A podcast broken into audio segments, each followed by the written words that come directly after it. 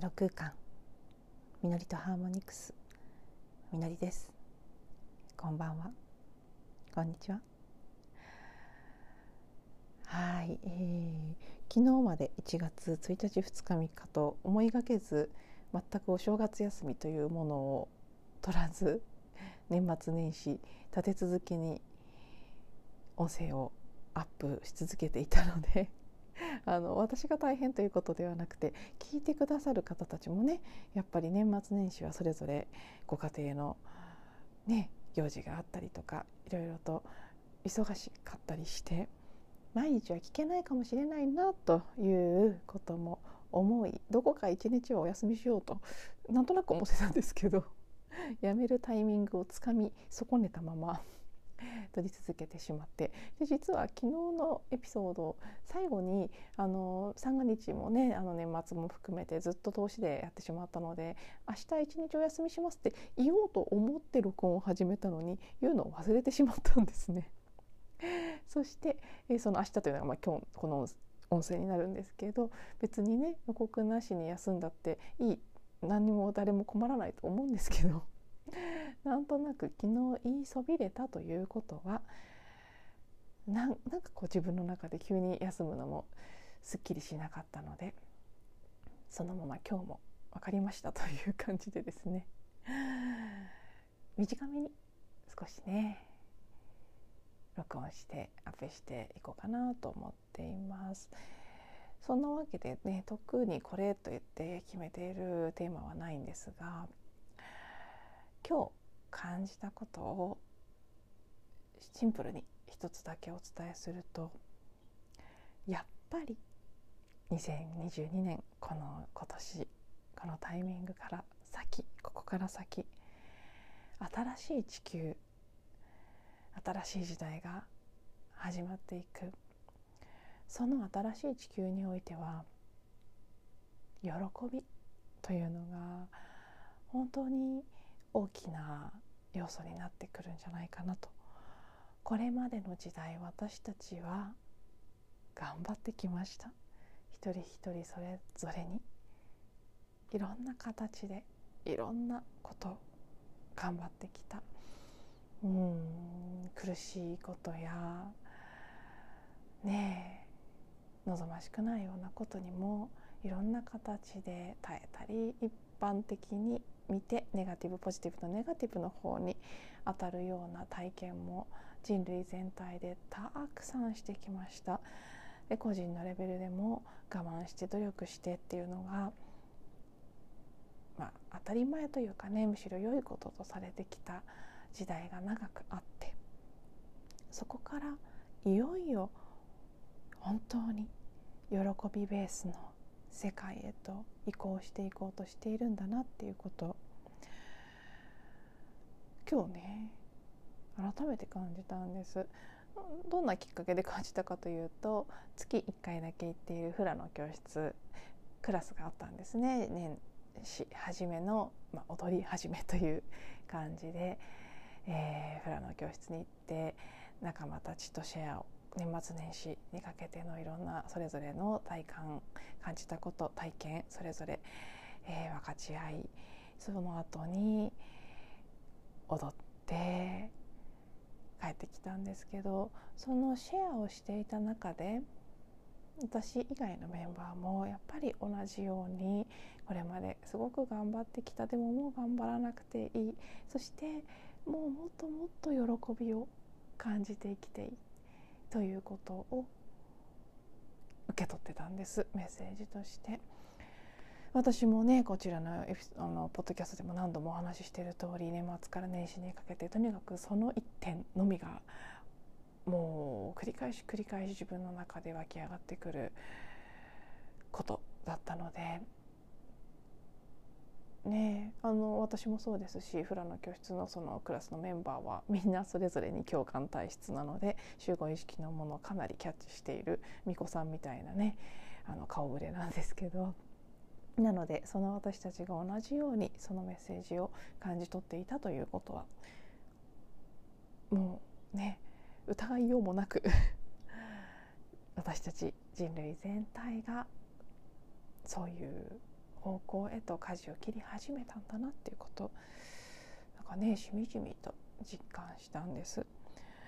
でこれもそのメンバーで共有して私もだよって言われたことなんですけど私自身が12月にその喜び生きる生きることそのものの純粋な喜びというのがもう感じられない。それが何だかわからない。どういうものなのかわからない。どうすれば喜べるのかもわからないって途方に暮れてすごくね涙を流すような場面があったんですけどその葛藤を他のメンバーも同じように感じてきたと。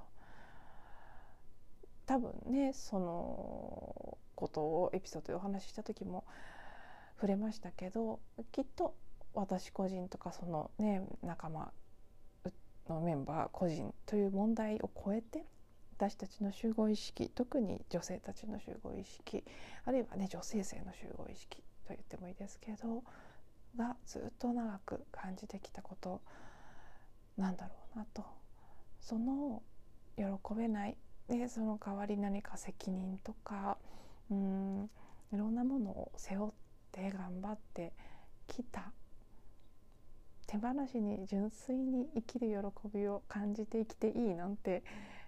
私たち今までそういう世界見てきてませんよね。働く飾るものくべからずとか努力して目標を達成して立派な人間になって初めて成功というふうに人生が評価されるとかそれが当たり前だった。ねだけどそうじゃなくて本当にもうただ命があってただ存在している存在していることだけでもう生徳権として無条件に得られる人生の命あることの喜びというものそれをここからは感じていっていいっていうことなんですよね。そしておそらく多くの方が私と同じようにそんなこと体験してきてないので感じ方すら忘れてしまった、まあ、忘れてしまったあるいは元から知らない。でどうやって生きる喜びというその純粋な命の喜びというのを感じたらいいのかもわからないし喜んでいいはずの場面ですら喜ぶことができなくなっている。麻痺したような状態切り離された状態になってしまっている。そこからそのね潜在意識のイナーチャイルドの自分を取り戻していっててその純粋な喜びというのを思い出していくっていうことそれ自体が多分今年から先の大きなテーマになってきますしでもそれも今までみたいに頑張ったり悩んだりできないできないってもがいてやるっていうことではもちろんなくってそれをもっと軽やかな形であなんだ生きる喜びそんなシンプルなことすら忘れちゃったんだやだ私ったらぐらいの感じで。気が付いたらもうそれは終わっていくので気が付いて笑って手放してそして瞬間瞬間シンプルな喜びを感じていくっていうこと。そういう生き方が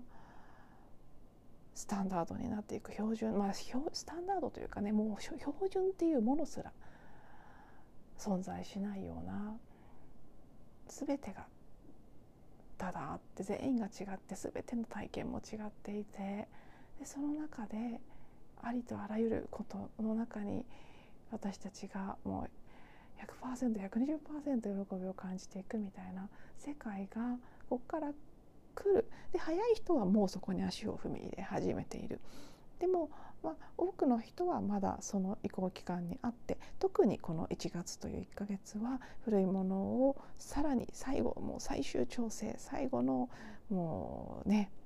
ダメ押し的に整理していく時期そのために用意されているタイミングでそのために用意されている天体の配置やエネルギー感というものがあるので古いものも出てきやすくなっている。それはもう社会の動き今ねオミクロン株といってまた大騒ぎが始まりつつありますけどそういったことや政治の動き世界全体の情勢の動き